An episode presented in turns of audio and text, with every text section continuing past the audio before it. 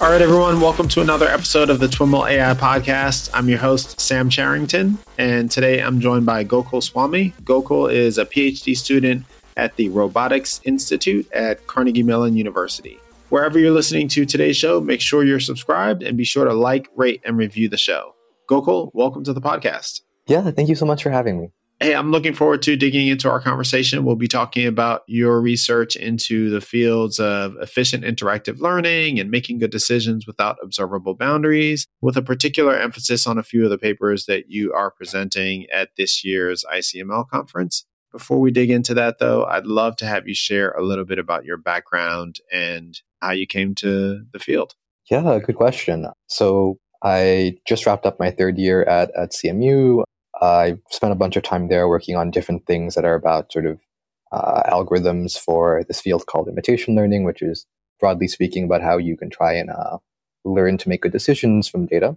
Before that, I spent a few years at Berkeley, where I was a master's and undergrad student, and there I was working on methods for human robot interaction. Even before that, I grew up in San Diego, where I tried to just maximize the amount of time I spent on the beach. Sounds worthwhile. yeah.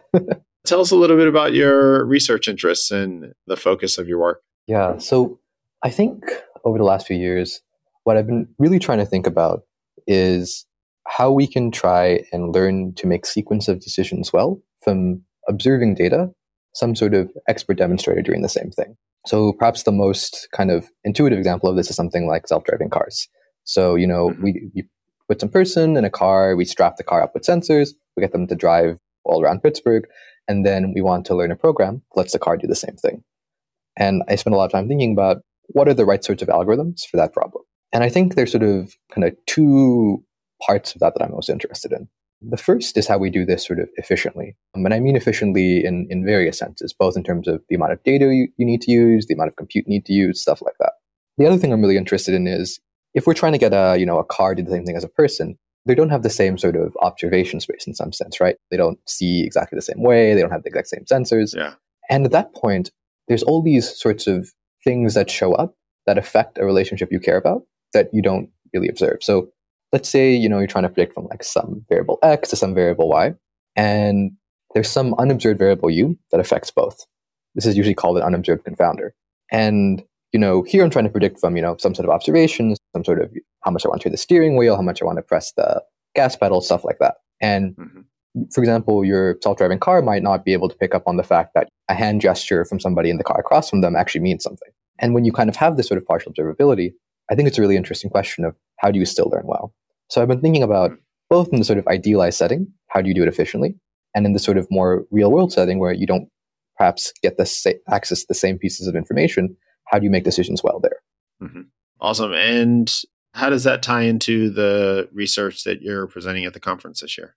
Yeah, so I think we have a, we have a few papers at the conference, which I'm, I'm, I'm very thankful for, and they sort of touch on different parts of those topics. So we have one paper at the main conference, which is really focused on the question of how do we do imitation learning efficiently. So that paper I think is really cool because I it sort of it's a paper where the theory is very elegant. It's not a very sort of complicated idea mathematically, but it really, really works in practice. So we're, we're quite excited about that. Is this the inverse RL paper?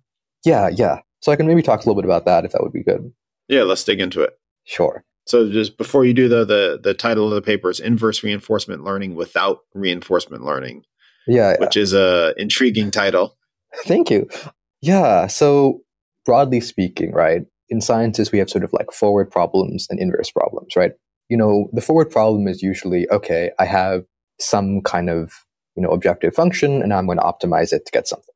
And the inverse problem is, okay, given behavior of the optimal thing, what was the thing I was trying to optimize in the first place? Mm-hmm. And in the sort of inverse reinforcement learning setting, right? The forward problem is reinforcement learning. So I give you a reward function. I want you to find the optimal policy under this reward function. The inverse problem is okay, I gave you data from the optimal policy, and I want you to figure out what was the reward function that was being optimized here. So if you think about the, the driving example, right, I might want to try to extract a function that tells you, okay, how much does this person care about, you know, staying away from the cars that are in front of them? How much do they care about, you know, adhering to the speed limits, things like that? Mm-hmm. And I think it's a very natural question to ask, like, well, can't I just write down a function that does that? And it's mm-hmm. actually really quite hard when you try to do it, right? Because I can tell you that, okay, I definitely care about observing the speed limit. I care about staying away from the people that are in front of me.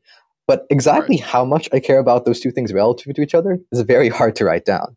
So I think yeah. it makes a lot of sense to try and learn from data. Yeah. Yeah.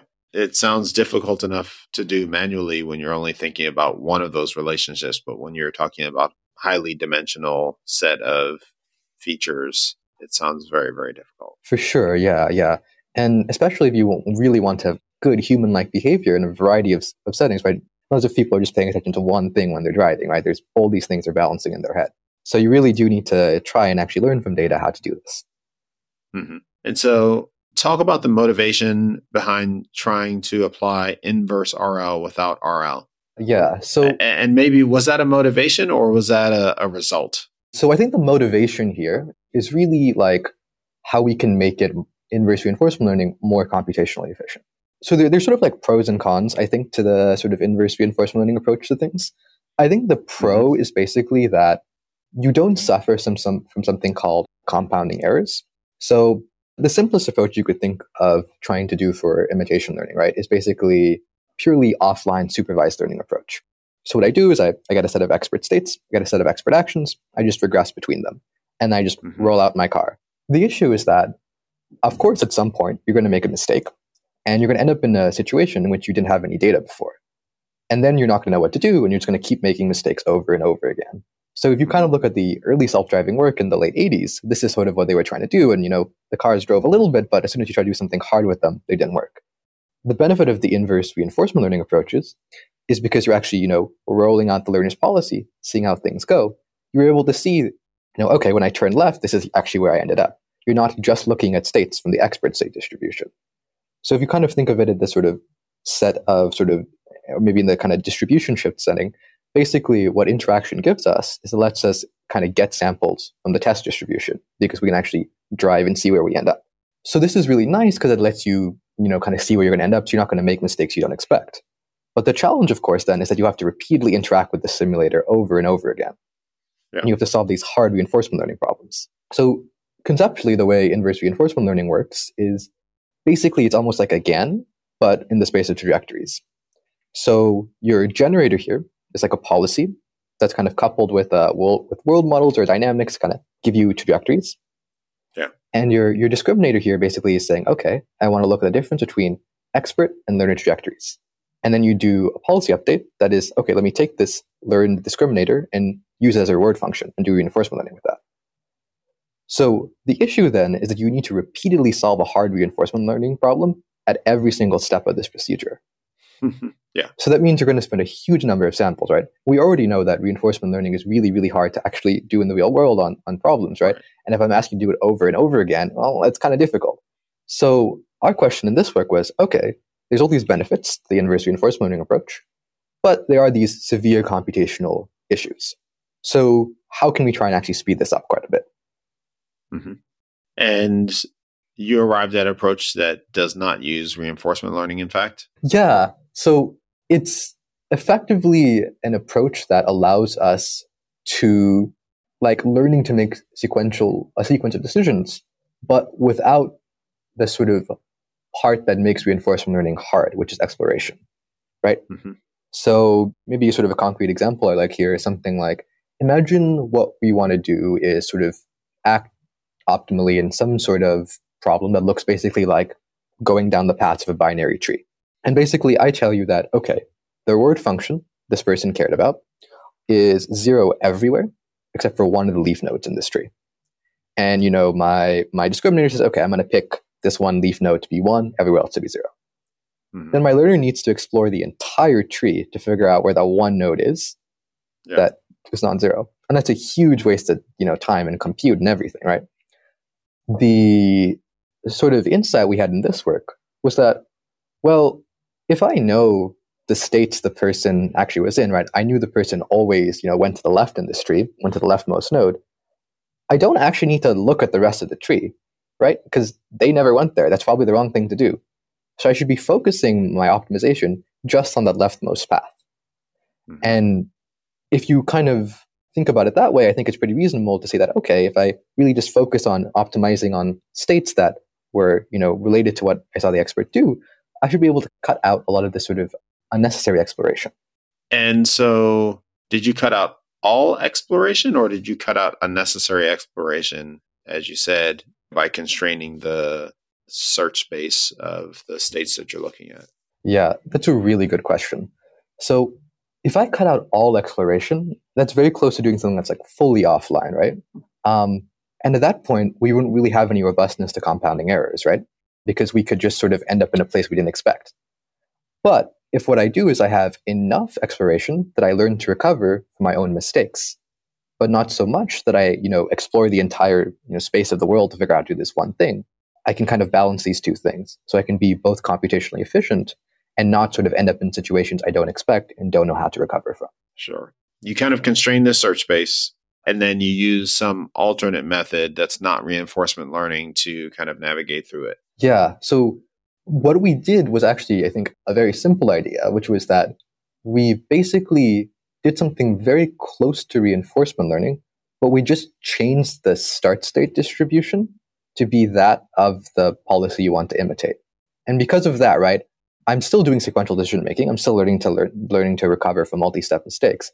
But I'm saying, hey, you don't need to start at the top of this tree and figure out how to get to the bottom of the tree every single time. I'm telling you, mm-hmm. okay, you're only going to be on the left part of the tree. Just make sure you're good there, and then you're fine. So this is kind of how you can sort of constrain the search space, but still actually doing search or reinforcement learning. So I think it's really like still it's sort of I think the best of of both worlds in the sense that you are getting rid of the part of reinforcement learning that's challenging, which is exploration, while keeping yeah. the part of it that is helpful, which is actually learning to recover from your own mistakes. Mm-hmm. And so, talk a little bit about how you kind of assessed and, and evaluated your results for the paper. Yeah. So, we thus far only got to try out things in simulation. I'm, I'm really excited about trying this out on more real world problems soon. But what we did was we basically picked some of these sort of MuJoCo, sort of OpenAI gym environments Okay. And what we tried to do is basically see, you know, how well can we sort of imitate some expert policy. So we, you know, we trained some policy via reinforcement learning and we said, okay, and we want to learn another policy that does the same thing. How can we do this quickly? And what we did was we picked problems that are very challenging exploration problems. So imagine something like you're controlling like a four-legged creature that walks through like a, a large maze, right? You don't go through every single path in this maze if you're doing it with traditional reinforcement learning. Yeah. But if we basically tell you, hey, this these are the set of waypoints through the maze that you only need to care about, it's a much easier optimization problem. And when we tried it out on like this sort of problem, we saw like rather remarkable improvements in terms of the amount of interaction with the environment you needed. And there's the kind of computational benefit of it. But I also would say there's, I think there's a bit of a safety benefit in the sense that if your environment is actually something that is in the real world, you don't want your learner going around and doing crazy things all the time. You want to sort of keep them in a reasonable place. And in this example, were you worried about kind of extracting waypoints from expert data, or did you assume that that was an, a kind of a downstream or upstream task, depending on perspective? That's a good question. I guess I would say it's an an upstream task, but it's one that wasn't too bad. Basically, what we could do is basically say that okay, you know, every time step or every few time steps, you know, where was the expert at that time, and then we could just grab that point and say, okay, your waypoint we can start the learner from this waypoint and see where they go. Mm-hmm. And so, in terms of did you have existing data sets that you were able to apply to this and, and benchmark results or were you how did you benchmark the, your performance yeah so what we did is we picked one of these sort of like standard environments that sort of you know a bunch of different methods have been tried on these environments also come with a set of data so this is we we actually took uh, some of the data sets from the sort of offline RL literature, and we used that set of data. And then we sort of you know, implemented each of the methods ourselves. And you see this, you've used the autonomous vehicle analogy several times in describing this work. Do you see this method scaling up to that application? That's a, a far way from the four legged OpenAI gym type of environment. Well, I mean, if you have four wheels, but I think it's actually a very reasonable application. There, actually, it's one I'm I'm pretty excited about. Another one I'm, I'm super excited about is I recently learned that a lot of the the routes in Google Maps are now calculated using inverse reinforcement learning. I think it's actually one of the world's most widely deployed machine learning systems now. Mm-hmm. And I think that this sort of techniques could these sort of techniques would be really, really useful there for just like, you know, drastically reducing the amount of compute you need to do to compute routes and stuff like that. And I think also for self-driving, I think it's the sort of thing where, you know, even to this day, I think a, a good chunk of the self-driving industry, really the sort of bread and butter of the of the way their their autonomous systems work is using different sorts of reinforcement learning or using inverse reinforcement learning techniques. So I could see this being applicable to a really wide set of kind of real world systems. And it's also a set of, it's also an application that I think is very reasonable in the sense that one of the sort of tricky parts about our method, and one thing we're trying to address in future work, is that I need to have a sort of a simulator or an environment where I can just put the learner in some state to start them off, right? Perhaps for like real world robots, this is really challenging, right? Like if I'm trying to get, you know, the robot to do a backflip, I don't know how I like reset the robot to be, you know, flipped halfway yeah. up in the air and then start it, right? But a lot of kind of stuff in the self-driving space, training is done in simulation. So this is actually a very reasonable thing. Like it's, it shouldn't be hard at all to just basically, you know, just move the car to a different position in the simulator. So it's the sort of thing where I think actually self-driving is a is a sort of a, a perfect application of this sort of algorithm. I'm also very excited about the mapping application because I think both of them are, are settings where this sort of thing should be able to, to help a lot. A sort of third application I'm, I'm really excited about is kind of in the space of large language models. So if you think about the sort of training of these models, right, there's a often a sort of fine tuning step at the end called uh, RLHF or reinforcement learning from human feedback. And there, once again, we're using a very expensive reinforcement learning procedure.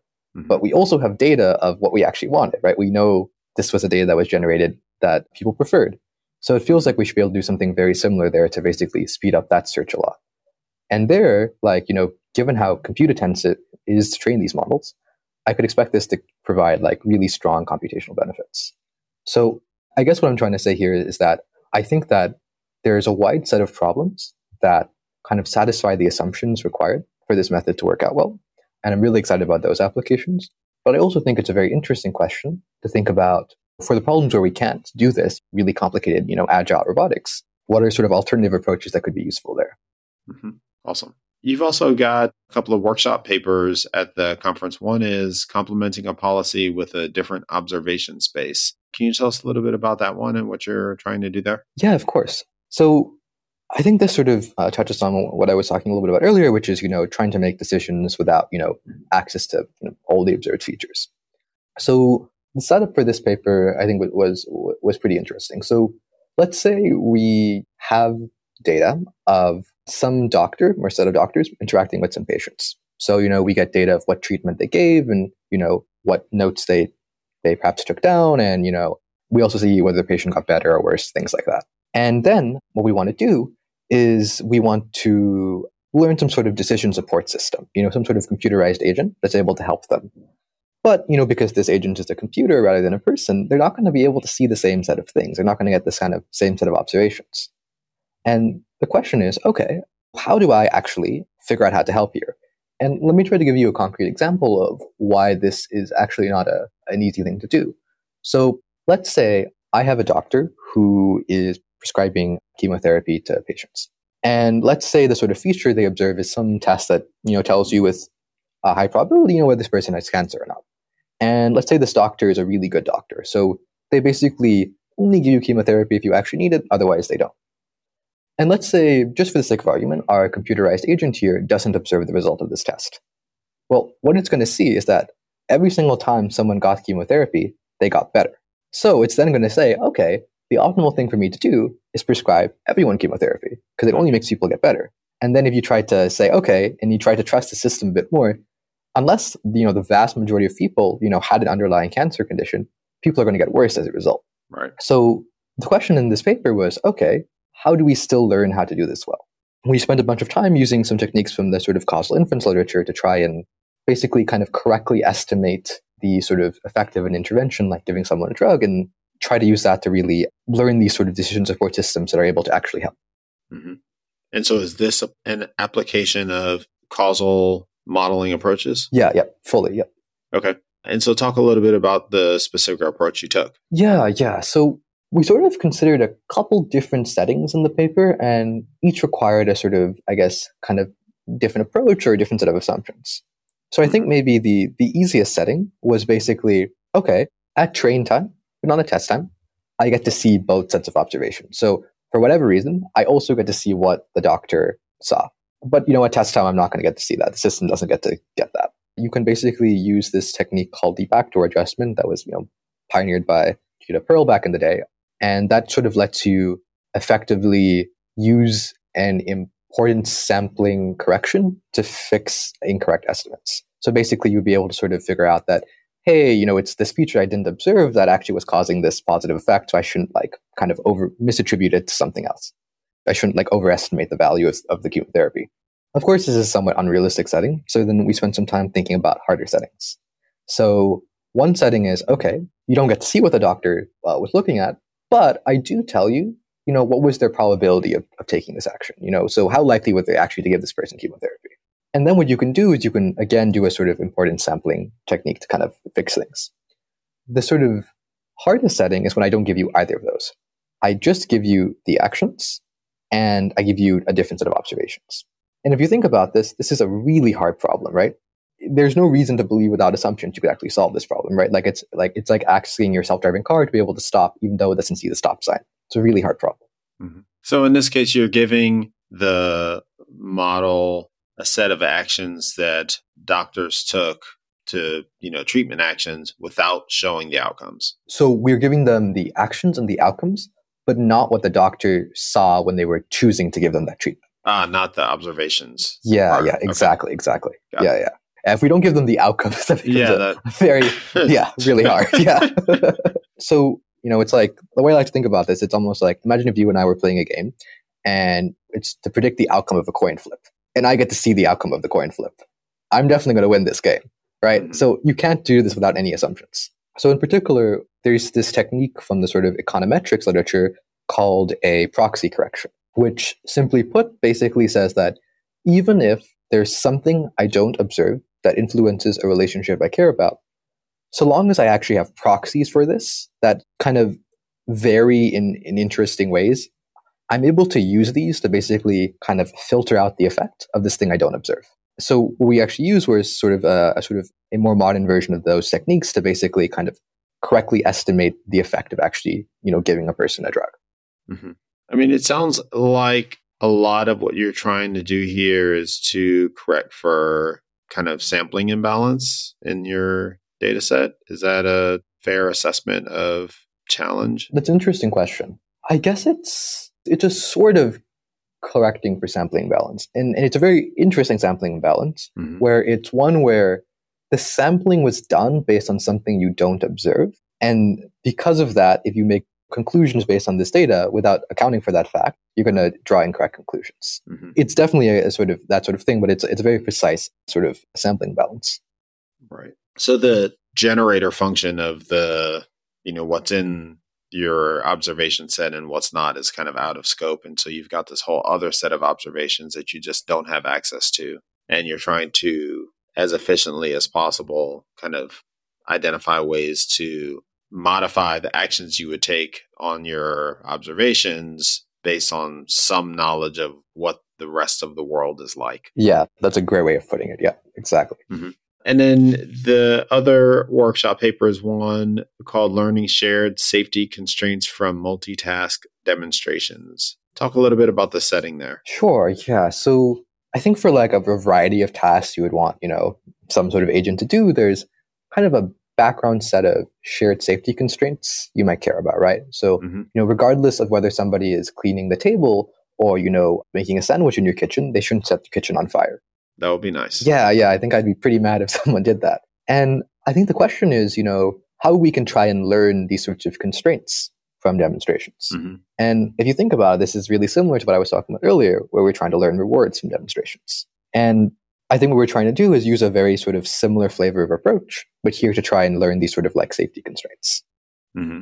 And the idea here is that you're, it's similar in a sense of what we talked about previously. You've got a whole set of observations. The observations are all focused on kind of what to do and you want to infer what not to do, but there's certainly a lot of things that aren't done in your observation set. That's a really interesting insight. Exactly. And so I think the way we, we tried to frame this problem is, is basically this. let's say I told you what the task the person was trying to do was. You sort of you know the reward function, and I also give you what they actually did. Mm-hmm. So any suboptimal action they took then has to be because oh there was a safety constraint right like the reason they didn't if they were trying to get to the you know the destination as fast as possible right if they didn't run through all the other cars it must be because they don't want to hit the other cars so you can use a sort of comparison between the optimal behavior under the reward function and the actual behavior you saw to try to extract what explains this difference. Yeah. But if you over apply that heuristic, then you also limit your ability to make the process more efficient, learn better ways to do it, things like that. Is that kind of the core limitation that you're fighting against? Yeah, good question. I think the core limitation we are fighting against is well, this problem is a really kind of ill posed problem in some sense. In the sense that if for everything I don't see, I could just say there's a constraint that you can't do that. Right. But it's possible that there was just no need to do that, not that it was unsafe to do that. Mm-hmm. So the kind of key thing we were focusing on this work is saying, okay, how do we fix that problem? Yeah. And our insight was that, well, what we need is just a lot of multitask data. Mm-hmm. And you mm-hmm. see people doing all these different things in the environment. Make a sandwich, you see them, you know, clean the table, you see them wash the dishes, and in none of these things you see them, you know, set the kitchen on fire. You can probably safely assume you're not supposed to set the kitchen on fire. So it's sort of aggregating this data from a lot of different tasks. So you don't kind of learn this overly conservative constraint. In a sense, to oversimplify, perhaps, like that seems like the obvious solution to the problem, right? If you're observing or if your model's kind of taking these observations and trying to identify what's unsafe and anything it doesn't see, it's going to deem unsafe, we'll just make sure it sees a lot and a lot of different yeah. things if we're talking about the an RL type of setting, you know, we've previously talked about how expensive that can be. Do you also look at the efficiency aspects of it? Is there a, something about the way that you approach multitaskness that helps to deal with that? Yeah, that's a really good question. So we didn't really explore it in much in this particular paper, but you could actually use the algorithm we talked about in the first paper for just, you know, basically resetting the states from the expert demonstrations to basically, you know, try and solve this problem mm-hmm. faster, mm-hmm. right? So you could basically sort of take out the reinforcement learning part of this paper mm-hmm. and just stick in the, the algorithm we had earlier. And I think basically everything would go through, both in theory and in practice. So that's why I think I'm, I'm particularly excited about the sort of techniques we talked about in the first paper, because I think of it as hammer that can be used for a really wide set of sequential decision making problems. Mm-hmm. And so, what data sets did you use for this particular paper? Yeah, so for this particular paper, we we actually wanted to make the problem really hard. So we took some of the standard offline RL benchmarks and we just made them much harder. And we actually have a, a result that I'm, I'm really excited about in this paper, which is that we have this, you know, this agent, four-legged ant running on this maze, and we're able to recover all the walls of the maze, the full structure of the maze, without the ant ever interacting with any of the walls. Oh wow. Just by looking at paths through the maze. Okay. That was really exciting to me because I was like, this is really good news. Like I've seen people try to approach this problem before, but usually they're not able to solve anything beyond like like a linear or tabular problem. It was just here where we were able to do something. I was like, ah, I could actually actually imagine using this. Mm-hmm. And I think the reason that's true for this method is it's built on you know sort of this kind of strong theoretical and algorithmic foundation of kind of techniques from the inverse reinforcement learning literature, which you know given they work reliably you know in the real world for things like self-driving cars and, and mapping, it's not super surprising they also worked well for this problem. So I think it's sort of by building on a rather solid piece of bedrock, I think I'm really happy that the results worked as well as they did. Mm-hmm. And so, besides applying that first paper that we talked about, lots of different areas, what are you most looking forward to in terms of your your research agenda? That's a good question. So I think I have a few different things that I'm still trying to trying to figure out. So one of them is the sort of key assumption we're making in that first paper is that we have access to what people in the theory literature will call a generative model access to the environment, which basically means that I can just plop the learner in some random state and then see what they do from there, right? Mm-hmm. And I'm very interested in the question of, well, if we can't do that, which is true for certain problems, how do we still curtail unnecessary exploration? And I think that's like a very interesting theoretical question. I don't know if I have like a super good answer to it yet, but I think basically you could imagine something of the form that anytime you go pretty far outside of the sort of state distribution of the expert, we just assume bad things happen. And the learner should learn, hey, I should probably not do that. So that's one thing I'm very excited about. Another thing I'm pretty excited about these days is sort of these kind of space of large language models. I think they're a, a really interesting kind of domain because I think the sort of core way you kind of get them started, right, is with the supervised, you know, kind of training, right? And I just spent a bunch of time arguing about basically you should care about these sort of better algorithms. You shouldn't just do supervised learning. Mm-hmm. But then LLMs, right, you just do supervised learning for at least getting them started and it works great. And I think the sort of insight there is, well, if you have a huge amount of data, like a whole internet's worth, and you have like a, a model with, you know, however many bajillion parameters, then perhaps you don't need to care as much about, you know, the right algorithms for these problems. But as soon as you start to get to a problem where you don't have as much data, then I think you need to care more about, you know, how do you do things in an efficient manner. And I think the place you see that for LLMs is in the sort of fine tuning steps. So specifically the sort of RLHF step. There, right, because you actually need to get a person to rate, you know, which of these completions was better. You can't get like an infinite amount of data of this. Right. And at that point, you have to be a lot more careful about algorithms. So I'm really excited about, you know, trying to do that problem more efficiently. Mm-hmm. The other sort of problem there that I think is really technically interesting is people always describe RLHF as sort of an alignment procedure. And the question is like, well, alignment with who, right? It's like with this pool of raters, all of whom might have different preferences and stuff like that. And there's a lot of kind of literature in the sort of economics and social choice theory spaces about basically how do we aggregate different preferences in a way that is reasonable. And I think there's a very interesting question there about how do we do that for reinforcement learning from human feedback. Mm-hmm. I spent some time thinking about that. The other problem, which I it's a little bit on the back burner, one of the sort of settings in which I think you have this kind of flavor of problem I really like, which is that you have repeated interaction and you have kind of partial observability, is problems in the recommendation space. So if I'm recommending you content, right, the content I recommend you changes your preferences in some way, right? Like if I tell you, if I kind of introduce you to a new genre of music, well, then I'm probably going to, you know, want to listen to more music like that. But I don't actually ever observe your preferences, right? All I observe is that you clicked on this thing. So you're in this setting where it's very similar to the sort of settings I was thinking about earlier. And I think there's a really interesting space of trying to kind of adapt the algorithms I've talked about previously to these problems.